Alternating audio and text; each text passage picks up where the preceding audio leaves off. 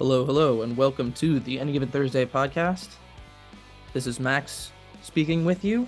Um, David can't be with us today for the first time ever um, because he has other shit going on. Um, so let the record show that I'm a much more committed podcaster and fan and enthusiast than David. Now that that's out of the way, uh, let's dive right into the results of match day two in the World Cup. Um, just a quick note though, we are actually recording on Tuesday evening as this is coming out as well. Um, so we've already seen Group A wrap up and Group B wrap up. This means that we've seen the Netherlands top the group in Group A by beating Qatar, and we've seen Senegal jump Ecuador to qualify after beating them as well.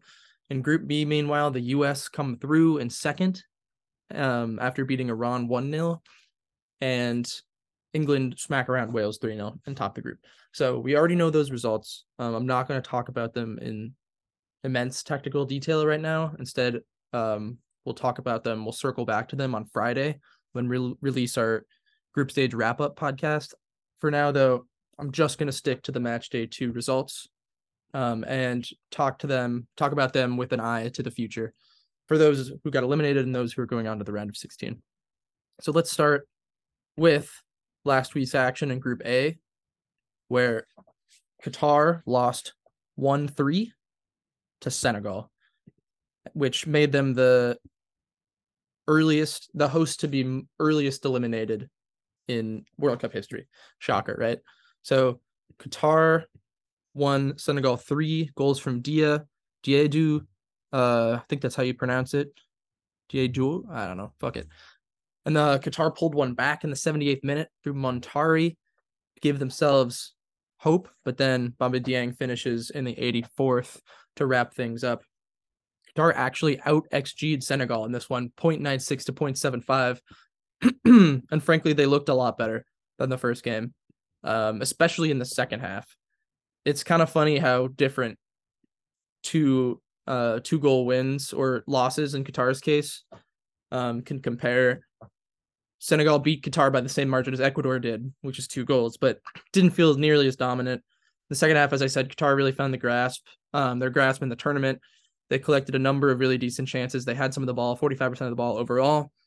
The problem, their real undoing, was sloppy mistakes and play at the back, including a big mistake for the opening Senegal goal. Senegal was okay, but um, going into the going into this today's match with Ecuador, I didn't necessarily think they'd been that impressive in either. They held the Dutch pretty well, but in in match day one, but I didn't think they'd been that awesome, especially and looked pretty toothless without Mane. Um, and I thought Ecuador, the way Ecuador's played, they should be favored. However, you know they turned it around. They really uh really showed up today against Ecuador. Um, let's talk about Ecuador though. Netherlands won, won Ecuador. Cody Gakpo got the Dutch off to a perfect start in the sixth minute with a with a lovely finish from outside the box. And then at the end, Ecuador really started to push the end in the second part of the first half, the last 15 minutes or so. They seem to have gotten their war- reward through a Estupiñán in the 45th plus fourth minute. Um, however, it was disallowed for being offside. That was, it was pretty unlucky too. It was a really tight, uh, really tight call because um, it wasn't it was uh it was for impeding the goalkeeper in an offside position. I thought that was unlucky. Enner Valencia then scored his third goal of the tournament uh in the 49th minute to get that deserved equalizer and I have to say for from the minutes like 30 to 70 or so, Ecuador completely bossed this game. Like it looked like the Dutch were the underdogs. They had I really didn't want to dwell on this one to be honest as a Dutch fan because it was really awful to watch. Uh, but I want to give Ecuador credit. They really dominated for large stretches of this game. Once they got a foothold, they really didn't look back despite that unfortunate own goal. The thing they really did that affected the Dutch was crowd and press the middle of the pitch.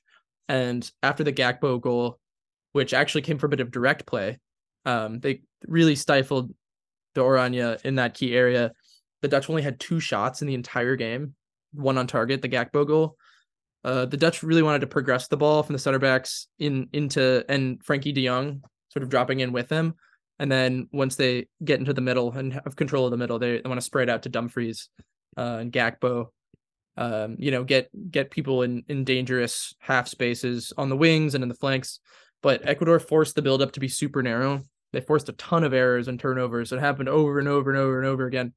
Um, the only thing that really saved the Dutch here from losing, I think, was Frenkie dropping deeper and deeper to get some sort of grasp on on the game. And they, well, they didn't end up progressing and having a lot of chances. They did at least the Dutch, that is, stabilize the midfield to some degree. I think they really missed a guy like like Wijnaldum in this game, who could pop up and in have that sort of effect that De Jong does, but in more attacking spaces. The way he used to play for the Dutch before the injury is usually kind of in that 10 area that we saw Davy Klaassen playing in. Um, it just it was ugly for the Dutch, really ugly and kind of shocking to watch. One of the worst games I think I've ever seen them play as a fan. I uh, don't know if they just weren't at it or how much can be attributed to Ecuador's really good sort of mid pre- mid block press. Um, but it was a little disturbing for me to watch to the point where I'm gonna be I'm a little they did obviously they beat Qatar easily today because it's Qatar, but I'd be concerned as a fan um how they'd look against the United States, who also showed the ability to press a little bit in that mid block, which we're gonna get to in a moment. Um, but yeah, huge credit for Ecuador in this one. I think they'll look back on this game and feel frustrated they didn't win because they deserve to, and you know, with hindsight being that they've that they've lost and gone out to Senegal after playing really really well the first two match days, I think they'll be super super disappointed looking back that they didn't get a better result here. but let's move on to Group B, where um, Wales lost 2 0 to Iran. Iran totally turned around their fortunes after conceding six goals to England in match day one. Uh, they had a early 16th minute goal disallowed for offside, and then this game went deep into regular time when Wayne Hennessy, first choice Welsh keeper, got a laughable red card, the first red card of the entire tournament. He actually rushed out to challenge um I think it was Taremi for Iran, the, the forward who was who was challenging the ball. He rushed all the way out of the box and he absolutely clattered him. And he wasn't the last one back. So ref comes up with a yellow, but upon replay, it's pretty obvious that he like knees him in the head. So he gets sent off through VAR. It's uh it's pretty bad. It's a pretty pr- pretty stupid red card. Very clumsy from Hennessy. So now the Welsh are down to 10 and deep deep into stoppage time, the 98th minute. Cheshmi for Iran scores the winner. It's the latest winner in regulation in World Cup history, actually. Um, and then they attack in a second in the in the uh 101st minute. So congratulations to them there. Wales were really pretty bad today, but Iran deserve a lot of credit, particularly you know given the situation they're in and the shellacking they took to England. Um, the battle of which team would be forced into possessing the ball because nobody really wants to. Wales actually managed to handle the majority of the ball, but it was Iran who had all the best chances. They fully deserved the winner. Wales did have a huge chance to go ahead in the 12th minute. Kiefer Moore got the start finally, and he got his boot to a cross from about six yards out, and he lunged for it, but it went straight to the keeper.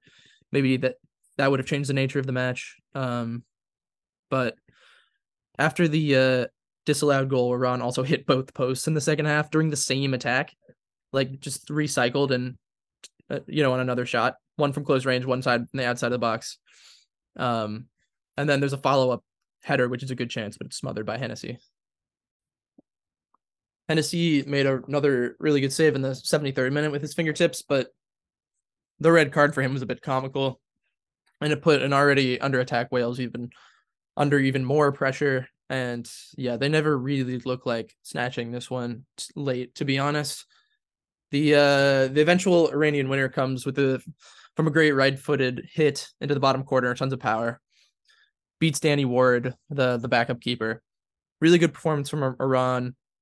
Um, they tackled really hard, played with pace, and honestly, I going into the this uh, U.S. game today, I was a little concerned, you know, as a somebody who wants the U.S. to win, uh, just because how tough Iran looked to play against. Fortunately, we got past them, um, but I think they, uh, at the very least, did themselves somewhat proud um, for the way they performed at least in these la- in in this Wales game.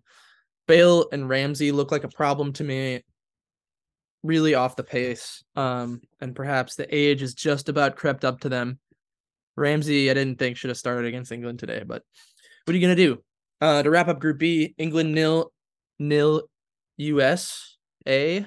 Um, this was a really encouraging one for the United States. I was concerned after the Wales draw that there would, just wouldn't be enough points on the table for them, but they put in a superb performance on Friday. They made make life made life very hard on England. In fact, I thought if any team deserved to win, it was them. They really shut down England's ball progression into the attacking half. A lot of bodies in the middle of the pitch. England didn't combat this with enough pace and creativity, and they let the US control the game in large stretches. I thought after about 20 minutes in particular, the US, you could see them finding confidence, beginning to turn the screw a little bit. Uh, you know, a cross fell to Weston McKennie. He blasted over a good chance. Musah had a hard shot deflected straight for Pickford, and then Pulisic hit the crossbar with a really good effort.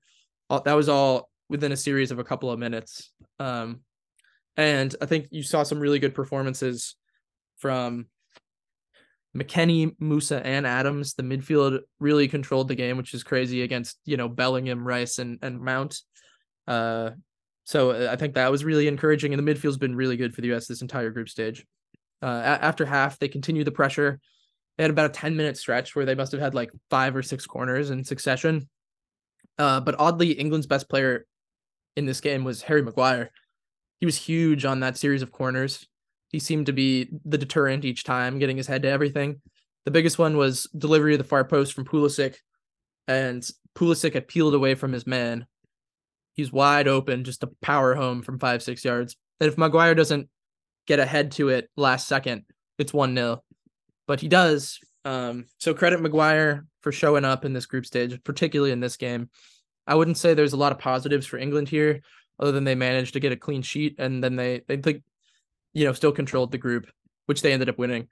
But, you know, that's Southgate tournament football for you. If the US, you know, the US was then in a win and win and in scenario, which means they've done just enough as they got through. Um, but yeah, really encouraging, I thought, especially in the midfield and in the back. I thought Tim Ream has been really good in the group stage. Um, Zimmerman a little has been solid, but a little dicey with the ball at his feet in this game a couple of times. But credit where credit's due. This is one of their better results in World Cup history, you have to say. A 1 1 win. Now let's move on to uh, groups that haven't wrapped up yet and still have everything in the balance. Group C's match day two results include Poland 2 nil Saudi Arabia and Argentina new nil sorry Argentina 2 nil Mexico. Let's start with Poland and Saudi Arabia. Poland opened the scoring in the 39th minute through Zielinski. Then Saudi Arabia got a penalty at the very end of the first half, 45, 45 plus one minutes. But Al Dawsari, the hero from the Argentina match, cannot slap, slot home past Juve's own and former Arsenal keeper, Szczesny. He did brilliantly here. Not only to save this pen, which was a good save. It wasn't like a terrible penalty, actually. Puts it in an okay spot, but Szczesny's just on it. Um, he come Szczesny comes up with an arguably even better save in the follow up. After that, at point blank range, where he's able to tip it over. Szczesny, it seems, has sort of a knack for double saves. Uh, I swear I've seen. I, I he's definitely had more than one of this type of opportunity before, and he should should have been the man of the match for this game, I believe. and then Poland finish it off in the 82nd minute through Lewandowski. It's shockingly his first World Cup goal but it was comes from a horrible mistake at the back. Really heavy touch on a back pass. Lua jumps all over it. He was emotional. Crazy to think at his age and all everything he's accomplished that he's never actually scored a World Cup goal before. So congratulations to him. Saudi Arabia out XG Poland 1.73 to 1.56. In fact, they outshot them. They outpossessed them. They actually had 64% of the ball in this game. Um, so I don't think the scoreline tells the full story here. Saudi Arabia, I think, proved that the Argentina performance wasn't totally a fluke. Like they could still play, and they played pretty well. They had the bulk of the ball. They created the better creative moves and scoring opportunities, you'd say. Not like to an extreme degree, but by a bit. And of course, they missed the penalty and follow up, which would account for a huge percentage of their XG, um, as would Lewandowski's chance and goal. So a loss to a 2 0 loss here is definitely harsh on them. Uh, I've been pretty unimpressed with Poland through their first two matches, even though they're actually on top of the group now and in really pole position going into tomorrow. They haven't been particularly thrilling to watch, despite we built them up as having some really fun attackers that are more than Lewandowski right now. But you saw some of that with Zielinski, I guess, today. But uh, they, uh, I'd be concerned about them making a deep run, even if they get through here, just because of what they've been offering. But you know they're in the driver's seat, so we'll see. Argentina two 0 Mexico. Messi, Messi, Messi, Lionel fucking Messi is the difference here. He scores in the 64th minute, and Enzo Fernandez scores in the 87th. 2 0. The XG in this game 0.32 to Argentina, 0.27 Mexico. Argentina had the better of the possession. So this game from the start it was bursting with the most palpable of tensions. There was a huge, passionate, nervous crowd packed into the stadium. It was the big Lusail Stadium thing that's hosting the final, so it's packed. I think they said like 88,000 people there were there or something. I don't know if that's true, but you really feel the weight of the two nations' expectations though from the opening kick. You know, they're Argentina, obviously one of the favorites. We're facing elimination if they lost. Mexico, meanwhile, has made it out of seven straight group stages, and there's an expectation. And then obviously, you know, what they want to do is finally get to that fifth game again in the tournament. But obviously, both teams expect and demand to get out of the group at the very least. And with such rich footballing history and tradition, there was a lot at stake here. And say Mexico did a really good job of limiting Argentina's space. Like the US and England, they crowded them centrally. They didn't and, and kind of surprised. I think I think they they switched to a back three also. Like usually they'll play their four three three. They played a back three here. And they really crowded Argentina in the spaces that they wanted to create. Um Argentina, I think, had a diamond midfield. So, you know, their their space was squeezed. Argentina played into their hands basically playing without winners wingers. Uh, I don't know. Dybala didn't feature in this game again. I wonder if he's not fit enough to play still, because a fit Dybala would have been really useful in this game. I think. Um, the combined xG in this game was 0.59, which I expect is the lowest of the World Cup so far. Uh, the and the first half xG I think was I don't even know it was I think it was less than 0.1. It was like kind of embarrassing. Um, so it you know it was a really, really staunch and I wouldn't I don't want to say passive, but defensive and calculated effort in the first half from both sides. Nobody wanted to make the mistake and lose the game. But eventually, the goal didn't come from mistake. It came from Lionel Messi's brilliance. His uh, 54, 64th minute winner, excuse me, it was a brilliant hit from just outside the box in the bottom corner. Really powerful. No chance no chance for for World Cup legend Ochoa. And it was a really emotional response from Messi and the players and the fans. It really poured out of everybody. After that, Argentina seemed to have a bit of a weight lifted and they really controlled the play. Mexico couldn't really get a, a kick in. Enzo Fernandez wrapped it up late with another excellent goal. Huge moment for the 21 year old who, you know, grew up idolizing Messi. And I just saw a thing on Twitter where Enzo actually wrote a letter to Messi when he was a teenager. When after Messi missed a penalty in the Gold Cup Centenario to Chile and lost to keep you know to to keep the, him winless in uh in tournament finals with Argentina. Enzo wrote him a letter begging him not to quit. Very cute. And now he's hugging Messi after wrapping up an enormous win. So nice moment for him. Argentina still has work to do they'll want to beat, you know, beating Poland and they're in. But this will ease many world minds in South America, in that part of South America. Mexico, though, is in big, big, big trouble. They need to beat Saudi Arabia at the very minimum. If Poland beats Argentina and they beat Saudi Arabia, Mexico would be through. But if it's a draw or an Argentina win, Mexico have to overturn three or four goal differential.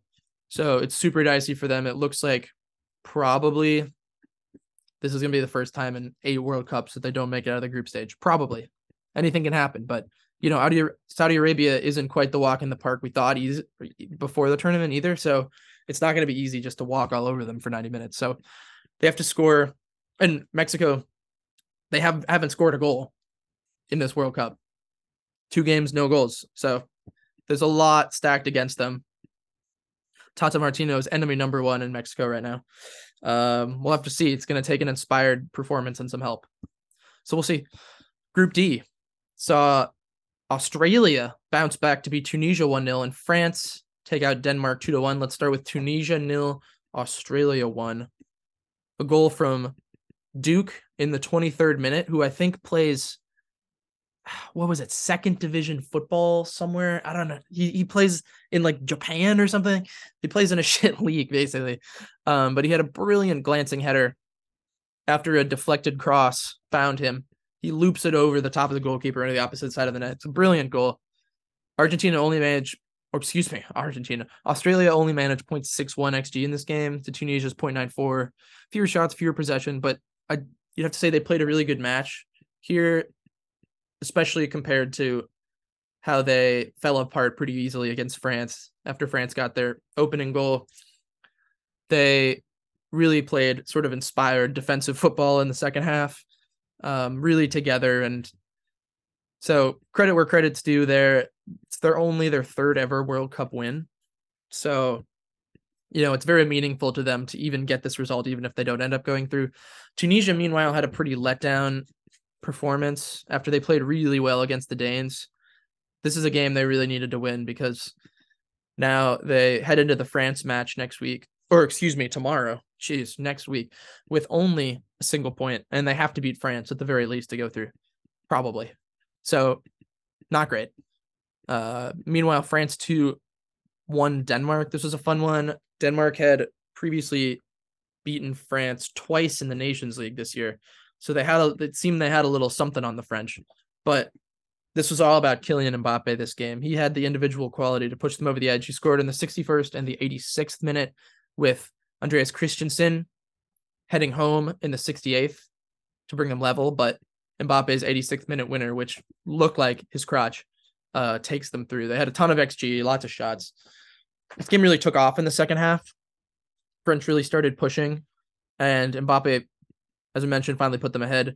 But I want to credit the Danes here too, is they really improved their output from there. After that first Mbappe goal, causing the French some real problems at the back. They actually had a couple of half chances, you'd have to say, to go ahead after Christensen leveled. But um, you know, the problem they have is that who's gonna finish the chances? You know, they started Braithwaite today. We've seen Cornelius. Uh, there's just not. We've seen Dolberg start the first match against Tunisia. They've just been a little toothless. Uh, and in the end, what made the difference was the star quality, as Griezmann's cross from the flank found Mbappe's penis and balls, and that's no points from Denmark in this one. Um, so they'll be going into game with Australia in a frustrating position of just having a point, but they're still in okay shape. If they beat Australia, they just need France to beat Tunisia or get a even a draw would be okay, probably. So, but you know, Australia showed some poise and they actually have the chance to still go through themselves if they get a result against Denmark. So it's not a walk in the park, but Denmark should still be able to take take care of business tomorrow. Extra fun fact: Kylian Mbappe has as many World Cup goals as Lionel Messi, more than Thierry Henry, and he already has more international goals for France than Zinedine Zidane, how about that? The man's 23. We'll move to Group E now. Saw Costa Rica get a shock defeat against Japan, and Spain and Germany draw 1 1. Let's start with Japan nil, 1 Costa Rica. Wow. Keysher Fuller in the 81st minute steals three points for Costa Rica. Miraculously, after they're getting blasted 7 1 by Spain last week, are still in the mix for qualification. Incredible how much can change from match to match in the World Cup group stage. This is a proper smash and grab, though. Make no mistake about it. Costa Rica had the fewest touches in the opponent's box at the tournament so far. In two, two touches in the opponent's box the entire game. That's crazy. One shot on goal, 0.11 XG, and they win 1 0. Japan created, there was almost almost nothing happened in this first half, to be fair. Like Japan wasn't creating anything. Costa Rica didn't wasn't creating anything. It was like it was super ugly first half. Japan got an inspired team talk in the second, came out, created loads and loads of half chances, but found very few connections on target. They got into like good positions deep in the attacking half with lots of diagonal backs into the box and stuff. They just couldn't find a moment of quality. And in the end, they paid for it. The goal from Fuller was kind of a speculative effort from just inside the box. And it looks like the Japanese keeper, I forget his name, I apologize for that, but it looks like he jumps too early or something. And then the ball is reaching its apex when he's already coming down and he can't handle it. It goes in. It's a bad moment for him. And suddenly qualification that looks so certain for them after beating Germany is under serious threat. Uh, but congrats to Costa Rica. You know, it's tough to bounce back from losing. I said 7 1 earlier, but it's 7 0 well, one of the steepest results I think in World Cup history. But and they came back from you know conceding seven to being really solid and resolute, and they could still make it through this motherfucking group, man. They have to at least draw Germany though, um, and then hope Spain beat Japan. So it probably still won't happen, but hey, fuck it. You never know at the World Cup. Spain won, Germany won. Germany was under immense pressure coming into this game. A loss could have sent them out for the second straight World Cup running at the group stage. They've only won, I think, it one World Cup match since winning the 2014 World Cup. That continued today. Uh, looked like they'd actually gotten ahead in the 40th minute through a Toni Rudiger goal, a header, but it was disallowed for an offside. Into the second half, it was Spain that ended up striking first through substitute Morata. In uh, the ball came in from Jordi Alba on this one. Süle marking Morata doesn't really track his run quickly enough. He doesn't follow the near post run from Morata in time, and Morata flicks home nicely. Really sweet goal from him, and somebody who gets made fun of a lot for not being clinical. It was a nice moment for him, and made um made Enrique look smart for bringing him on when he did. And then the hero for Germany, though, Füllkrug, Full Krug, another substitute so shout out Hansi Flick there. Another substitute fires from inside the box, roofs it the top of the net, and Germany get the result. They stay alive. They would have actually stayed alive with a loss thanks to Costa Rica beating Japan. Costa Rica actually did them a huge favor here because if Japan beats Costa Rica, they're still all but eliminated. But to their credit, I thought they played really well for most of the second half. This was a really fun game overall, has to be said. Spain started controlling the pace of the game as expected in the first half, but it was really hard for Germany to get any joy. They got pressed high and they got stifled. They weren't really able to combine much. They did nearly have that opener through that free kick header from Toni Rudiger, but was quickly ruled off, as I said. And it was looking kind of dire for them when Morata get that goal. But to their credit, as I said, they really stepped up play in the second half, particularly after that Morata goal the press got really, really high and intense, like the highest and most intense press I've seen at the World Cup so far, frankly. And then it was Spain who was struggling to adjust and keep the ball pinging around their own half. You know, they want to naturally, organically build out of that um, into the into the midfield and into the attacking half, but it was really difficult for them. The only risk was that when they did get out, they had some joy down the sides with Dani Olmo and and the like, and and later in the game, Nico Williams, who I who's really fun. Um, and that's actually how the goal happened. But Germany kept at it, even forcing an Unai Simon mistake at one time that nearly resulted in a chance on goal. Eventually, though, the sub fool Füllkrug got that fin a deserved equalizer. It must be quite the moment for him after playing in the Zweite Bundesliga last year. To his credit, he does have 10 goals and 14 appearances for Werder Bremen in the top flight this year. Uh, it's he just really sees the opportunity given to him by Flick, given the dearth of options in that in that number nine position for Germany right now. You know, Timo Werner got hurt and he was in, inconsistent from the first from the you know from the off. Mueller started up there today, um, but he's not really a natural number nine. He's more of a false nine, if anything, when he plays there for Bayern. And you know, it's not his best position to be honest, and he's not really at the goals like he has been at previous tournaments. Havertz, you know, started on in match day one against Japan, but Flick is clearly frustrated by him and has been too many times. We've seen him also struggle to to finish chances at the at the international level. Um, yeah, he got a goal ruled off for offside against Japan, so maybe that's a little unlucky. But you know, he got dropped from the lineup today. He didn't even come in. It's I think it's telling that Flick opted to go with Füllkrug over him. Um, and Flick was rewarded for it. So it's a big moment for for Füllkrug and you know validated Flick's decision. And you know he was bright enough, and it wasn't just the goal. He actually played really well uh, in the minutes leading up to it. He you know was was was holding the ball up a little bit. He was getting in on the press. He was finding his teammates out wide. It'd be interesting to see if he actually starts against Costa Rica, um, especially because Costa Rica are going to sit back and defend with a really low block. Maybe it's useful to have a more traditional number nine who can sort of go after the ball in the air and that sort of thing. We'll see. Interesting choice for Flick, but Germany's alive. We'll see what happens this week. Now to Group F, where Morocco got a surprise 2 0 win against Belgium, and Croatia knocked out Canada 4 1. Let's start with Belgium nil, Morocco 2. First of all, I just want to say, as a Dutch fan, suck at Belgium. Sorry. Sorry. And, you know, this was totally deserved. Morocco won the XG battle, even though they only had 33% of the ball. Uh, Ziyech had a disallowed goal at the end of the first half before Morocco found a breakthrough through Sabiri in the 73rd. Aboukhlal Abu Klal uh, in the 92nd also got uh, a second goal from Morocco to really finish Belgians off. This is the second straight game where the Belgians have really been off the pace and played really tepid stuff. Um, they haven't really looked sharp and build up at all, despite possessing the ball. They haven't created that many clear cut chances. Uh, and, and weirdly, for a team that's been together for this long, in terms of the personnel, they look like they're not super well connected in their passing schemes and in chance creation. Clearly, with Batshuayi starting up front, they miss a healthy Lukaku, who is fit enough to come on, but uh, doesn't quite look at it to me. Even De Bruyne hasn't been his normal sharp self.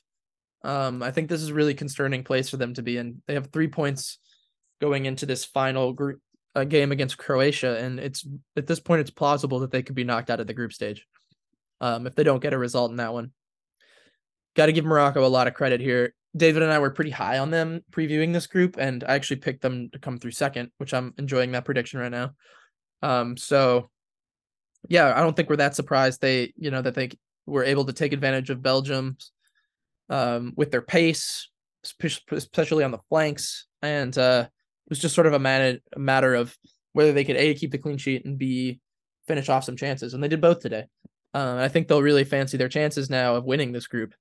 Four points through two going in against already eliminated Canada, who will only be playing for pride. Uh, I think they have a really excellent chance of not just getting out but winning this group. This game featured some excellent drama as well, where the Morocco keeper Bono or Bono, um, he some, had some sort of vision issue or something. So they came out, they took all the team photos, they did the anthem, they shook hands, and then somewhere between the anthem and kickoff, Bono had to be replaced by by the backup. And the British and who've had a pretty good game, it should be said. And the British broadcasters at least didn't notice for like at least 30 minutes. At one point when the backup collects the ball, they said they call him Bono. So that was quite amusing. I'm sure you've seen it on the socials, but had to be mentioned. To wrap up this group, Croatia 4 1 Canada. Canada had a really thrilling start and they got their first ever World Cup goal in just the second minute with Tajon Buchanan crossing into Alfonso Davies, runs onto it, opens the scoring with his head. But, and, you know, Canada's doing the same thing they did against Belgium. They're pressing really high. They have so much energy. But after the first like 10 to 20 minutes, Croatia really started finding their groove. The main issue in this one for me was that Canada wanted was doing was put out to do that same press that looked so impressive and stifling against Belgium for the most part and should have, you know, produced a result for Canada. The main but here Croatia is just so calm and collected on the ball and they have, you know, such quality in the midfield, such technical ability. They were able to figure it out pretty quick and work their way around the pressure and then push up into those sort of man on man um one on one battles, running at running at the defense. Um and frankly passing around them in the attacking third too. Belgium couldn't handle that pressure. Um, they didn't really have the personnel to do it, but or or the quality on that particular day to take advantage of those 1v matchups once they did break it, break the press, but Croatia did um it looked like they'd equalized, but it was offside. Yet they still get two goals before the end of the first half through Kramaric and Livaja. Kramaric gets is on the double in the 70th minute. Majer in the 94th to to finish off the route. And uh I think Canada was actually kind of naive here. And I hate to say it because they were so such a joy to watch against Belgium and were such a joy to watch in CONCACAF qualifying. And they're just brimming with confidence. And I think Coach John Herdman put them out there to, you know, go toe to toe with Croatia. But this is a team with such vast experience. And as I said, technical quality, making the World Cup final in 2018. I just think I think maybe if they wanted to come out and and hit them like that in the first 10, 15 minutes, they got their goal. That's one thing. But I think after that, even though it goes against what I want to see in terms of fun free flowing football, it would have been smart to set up as in a more defensive block, at least in, in the midfield and counter a little more traditionally. Like we've seen them take on that style against Mexico and the US in qualifying. So I was disappointed that that didn't happen. And Canada looks like once they lost their heads a little bit, they were losing markers all over the place. Like then they just like really sloppy and amateurish in defense. So that was disappointing to see, especially because you know we've seen them play really good defensive football before. I think um, as much as I re- like and respect Herdman, that he kind of got us, t- he kind of flubbed the tactics today, and it was pretty naive for them. And now they're out of the World Cup. Um, I was impressed with Kramaric today for Croatia. You know they need somebody to be clinical up there. No more Mandzukic, and he answered. Um, Croatia, I think, should be the favorite going into the matchup with Belgium now for what we'll see, what we've seen so far. But it's going to be a tense one. Um, I don't really want to address the whole um, John Herdman, we're gonna F Croatia thing. Croatia claimed it gave them extra confidence or whatever, but I'm not interested in that. I think he was just trying to rally his team and show confidence. Uh, it doesn't bother me that much, but yeah, maybe plays into the whole general naivete of their the way they set up today. Now we're gonna move on to Group G, which saw quite possibly the wildest, craziest game and result of the tournament. Cameroon 3, 3 Serbia. Cameroon opened the scoring in the 29th before Serbia found two in first half stoppage time. One through Pavlovic, one through Milinkovic Savic. Mitrovic scores a lovely goal in the 53rd to make it 3-1. Serbia look like Serbia look like it's it's all over. They're controlling the game. But then Song Cameroon manager brings on Aboubakar of all people, and he scores a super strange goal in the 63rd, and then Choupo-Moting draws level in the 66th, and then all of a sudden we have a 3-3 result. Why the hell did this have to be the the 5 a.m. Eastern game? Because I couldn't watch it live because it was too early. Man, am I sorry I missed this. The drama started early before kickoff with their keeper Onana either willingly leaving the team or getting kicked off by the coach. It's sort of unclear which one it is. Apparently, because he uses his feet too much. I, I think there's a disagreement as to whether he like how casual he is playing short with his teammates and build up and also how often he was trying to find an outlet long um on goal kicks. I think it was a combination of the two and it resulted in what the what the management claim is like um issues with behavior or team you know uh team rules or violations or something. And onana's party i think is more like it was a disagreement. I don't know. Uh very strange situation but anyway results in the cameroonian backup being put in and to be honest like they felt it today because well yes he played okay but that second goal, the Milinkovic Savic goal in the 45th plus third minute. Uh, he, I guess he's sort of unsighted, but Milinkovic Savic basically he, he passes it into the back of the net, but it's not right in the corner. Like it's super savable. You have to feel that a sharp Onana would have been onto that one and maybe saved them a goal. Um, but yeah, this game, this from the before the game even started, there is drama, and then you know, once Serbia goes up 3 1, which I should mention, that Mitrovic goal was lovely, lovely goal. It was like some Brazilian shit. there was a bunch of opportunities for a Serbian to have a decent percentage shot, but they kept making the extra pass, driving it further and further in the box, pushing back the defense. Then it ends up in a tap in for Mitrovic, uh, I think from Pavlovic. So it surely looked out of reach. Serbia was flying. But then for some reason, Serbia's Serbia's insistence on a high line really cost them here. That for, that Aboubakar goal is, as I mentioned, really strange.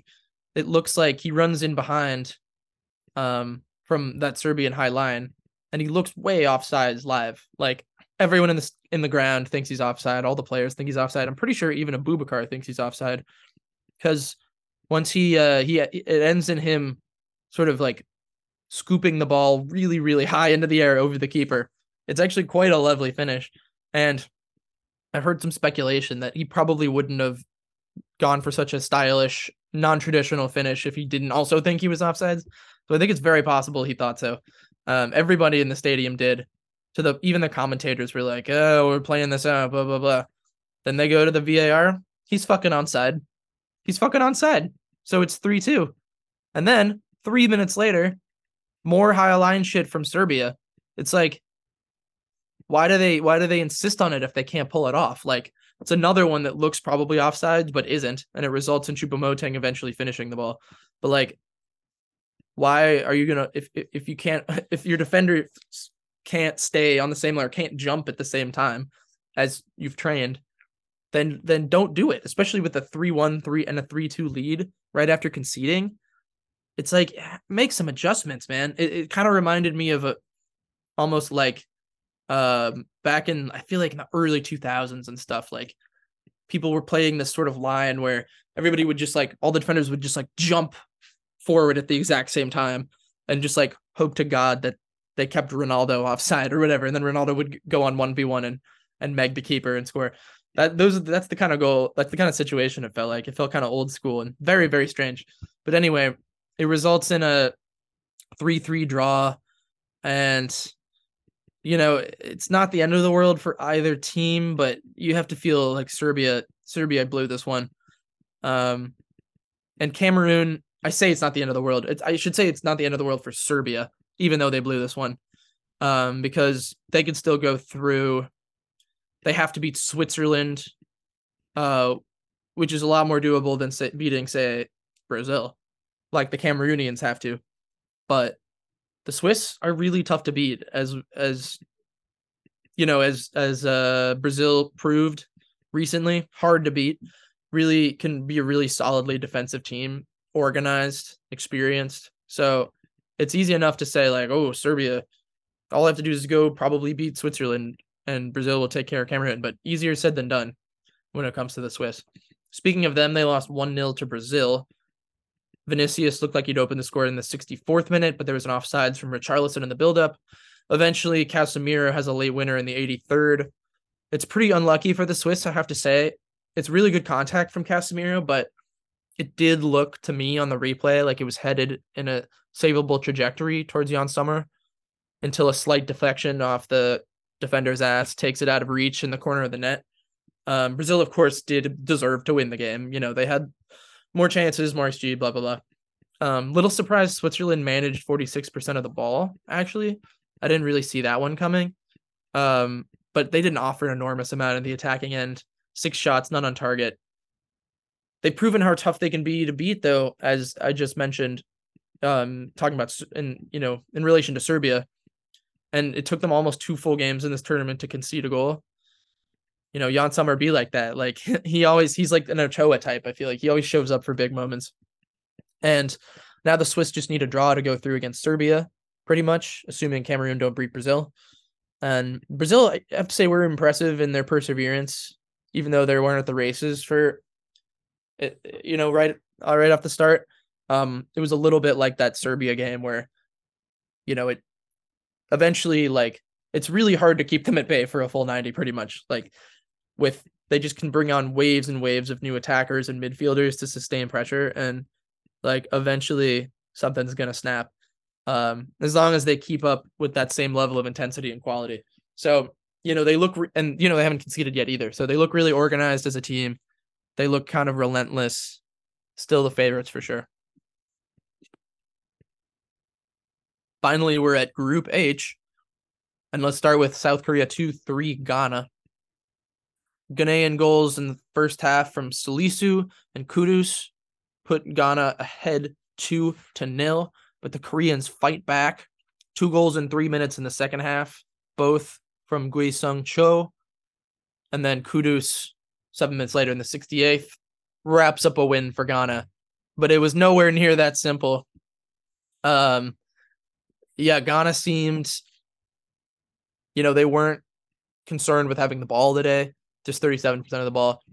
Some of that is because South Koreans had to push, but they caught the Koreans twice in the first half. Kudus, what a player he is. He was great today on the double, man of the match for sure. But what really made the difference in South Korea's second half performance and comeback was um, starting Cho, who played as a sub in the first match. He was rewarded by the manager with a start. He had a really superb day, particularly in the air. Both his goals, 58th and 61st minute, came from a pair of crosses. Um, and he really attacked them both. Like it's not like he's served up on a platter. They're good crosses, but he has to really like push and attack them. And he does brilliantly in both situations. But the Koreans just couldn't keep the Ghanaians off the uh, off the counter. And despite, you know, putting in a decent effort um, in the press and, and controlling the ball, the Koreans just couldn't couldn't hold off Kudus, who tapped home his double. Um, it was a really nervy finish. Korea just throwing in throwing in crosses over and over and over and over. Ghanaians just about barely repelling it. Um, little bit of drama at the end. I think it was nine extra mi- added minutes. They were through to the hundredth, but there was like an injury break or something, a pause in that period, so it wasn't crazy to have another extra minute. Um, South Korea had earned a corner, and Anthony Taylor blew for full time. Uh, Korea was pissed. The manager got sent off. Son was in tears. They thought they were owed that extra chance, and it is pretty unorthodox to blow for full time before, you know, an attacking set piece. But I didn't think it was crazy unreasonable given there was already ten minutes of extra time in an in nine added. Um, but Korea will be bitterly disappointed here to concede three times.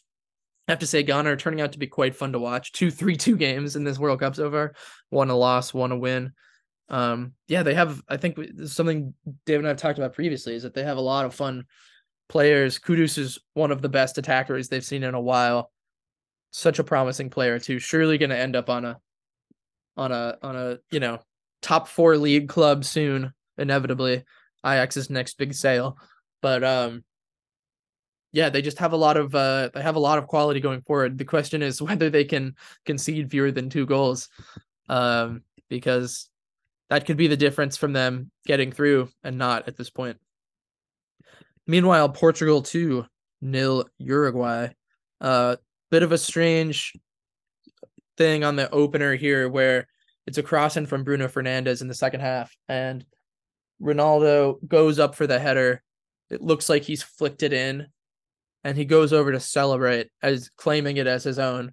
And then we learn through replay and like ball science from Adidas that he got absolutely no touch on the ball and he's full of shit. Fuck you, Ronaldo. Yeah, the it turns out to be Bruno Fernandes's goal. Portugal wraps it up later with a after Ronaldo's gone off with a Bruno Fernandez penalty, and Portugal win 2 0. This is another one where I was like, yeah, Portugal probably maybe just about deserve to win, but they they're just so boring. They don't they don't offer a lot. Uruguay in the second half was offering a lot. I thought um I thought they were unlucky not to get an equalizer after they went down 1-0. Um they started in the back 3 for some reason where and then once they reverted to their more customary 4-4-2 or 4-2-2-2 or 4-2-4 whatever you want to call it. Um I thought they were a lot better. So maybe a questionable choice there to switch up the formation ahead of time because they didn't really they didn't really show much attacking verve until the 50th or 60th minute. Um, and they put themselves in a really difficult position here, Uruguay, because now they have to beat Ghana uh, to have a chance of going through. So it's it's much tougher for South Korea, who have to go and beat Portugal to have any chance. Portugal, of course, that was already qualified top of the group, or not top of the group yet, but they've qualified. Um, so this is a fun one. Any we thought this was gonna be a fun group going into the tournament. Any four team could qualify. Four of the teams could qualify. Um, I think pretty much anything could happen at this point. I'll especially be paying close attention to that Uruguay Ghana game, um, because there's they've sort of been on opposite ends of the spectrum. Uruguay haven't scored yet, um, and and only conceded one open play goal. Meanwhile, Ghana conceded five times and scored five times. So, kind of uh conflicting uh performances so far heading into this final match. Uruguay is gonna have to fucking score if they want to get through. I'd say Suarez didn't only came on late today. He had a big chance late to maybe get an equalizer before the penalty. Didn't happen for him. Wasn't happening for Cavani. Darwin Nunez looked a little better, I thought, than Cavani and Suarez has, but um the Pellistri was really fun on the right too, so he he should probably get that start on that right flank position against Ghana, but I don't know. We're we'll have more to talk about, I think, um, on Friday when this all wraps up. Just a few clothing closing thoughts. I just want really want really quick wanted to shit on Fox's Fox Sports' World Cup coverage. I can't believe I'm saying this, but I miss ESPN's coverage of some sort of sport. Uh, the Fox stuff is super obnoxious. Alexi Lalas is way too fucking prominent, and they, I don't I don't really like how some of their commentator teams are dispersed. Like today, during the the U.S. game, like yes, uh, the I don't remember who his name is, but the the main play by play guy and Stu Holden are always going to give the U.S. games. They seem to get all the prime time games. That's fine, whatever, they're fine.